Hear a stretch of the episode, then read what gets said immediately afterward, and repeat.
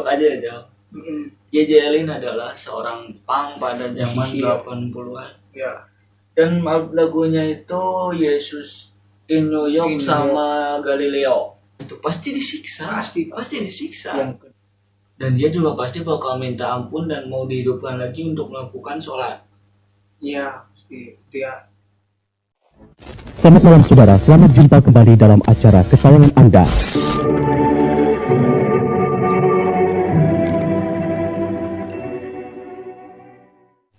Kuningan belum tidur.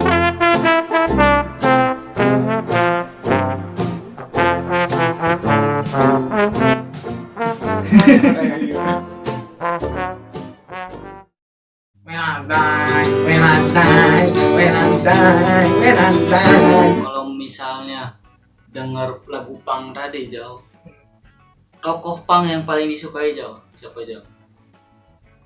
Yang Sex Pistols itu siapa? Siapa? Johnny Rotten, Sex Pistols. Ya, Sex Pistols itu bapak punk dunia itu. Kalau saya GG Allin jauh. Karena beliau sangat menginspirasi dunia. Welantai gitu lagunya yang bagusan kita. Jadi GG Allin ini, kenapa saya tertarik untuk membahas malam ini? Ya. Begitu kontroversi lah. Ya. Ini lebih ke goblok sebenarnya sih. Lebih ke goblok aja ya. GG Allin adalah seorang punk pada zaman 80-an. Ya. Dia kenapa saya bilang lebih ke goblok? Karena sering melakukan hal-hal di luar nalar, anarkis, ribut sama penonton lagi konser. Iya. Dia punya ritual jauh sebelum manggung, dia selalu minum obat pencakar buat boker. Biar bisa boker di panggung. Nah, nanti bokernya itu, tokanya itu dibalurin ke tubuh, ke badannya. Dan kadang juga dimakan. Ih, jijikan ya? Jijikan, bahkan dia pakai apa? Pakai kancut doang, sambil telanjang-telanjang, tokai di mana-mana. Pokoknya gila lah. Sampai jalan-jalan ya, sampai jalan-jalan.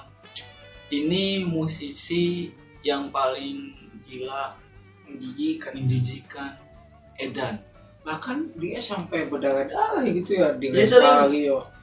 Sering melukai dirinya sendiri, uniknya di pala, mungkin palanya pusing atau pusing kali dia.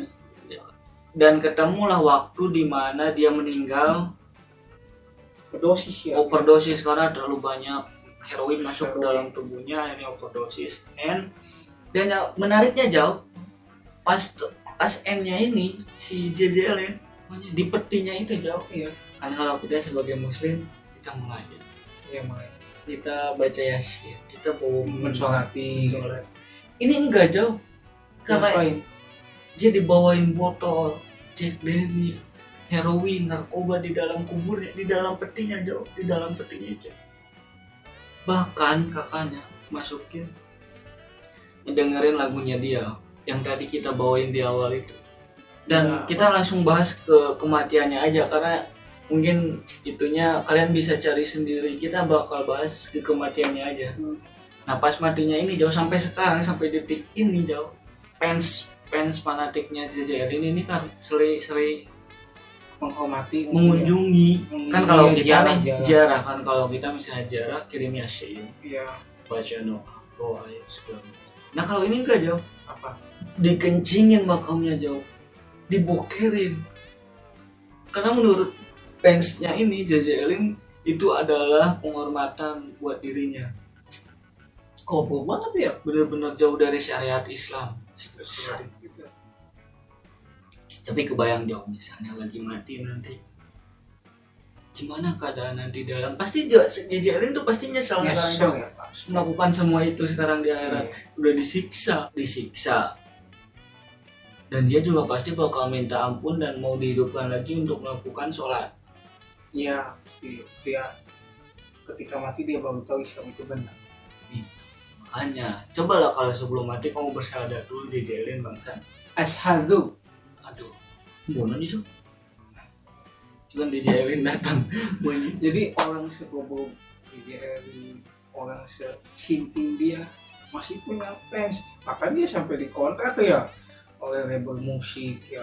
Iya, sebelum wafatnya. Jadi apa storynya tuh, karena kelakuan dia begitu aneh itu, ada yang tertarik Riot. Dan lagunya itu Yesus in New York sama Galileo. Sama dia bukan Islam. Terus jelas pasti disiksa. Nah, itu pasti disiksa.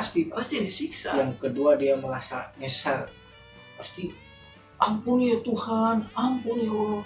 Izinkan saya hidup di dunia walau sedetik untuk melaksanakan sholat. Iya. Walaupun tidak sempat sholat, saya akan bersolawat pada kecil. Itu pasti yang dia akan ucapkan. Tapi apa boleh buat, karena dia bikin lagunya When I Die, kapan aku mati. Kata oh, ini sekarang aku mati. Malaikat juga pas nyambut nyawa dia When I Die, maksudnya kayak gitu. Itu loh, aku goblok itu loh, asli goblok banget. Itu loh, janganlah kalian, jangan meninggalkan bumi ini dengan keadaan tidak manusia. Benar. Teman-teman sebaik-baik apapun kalian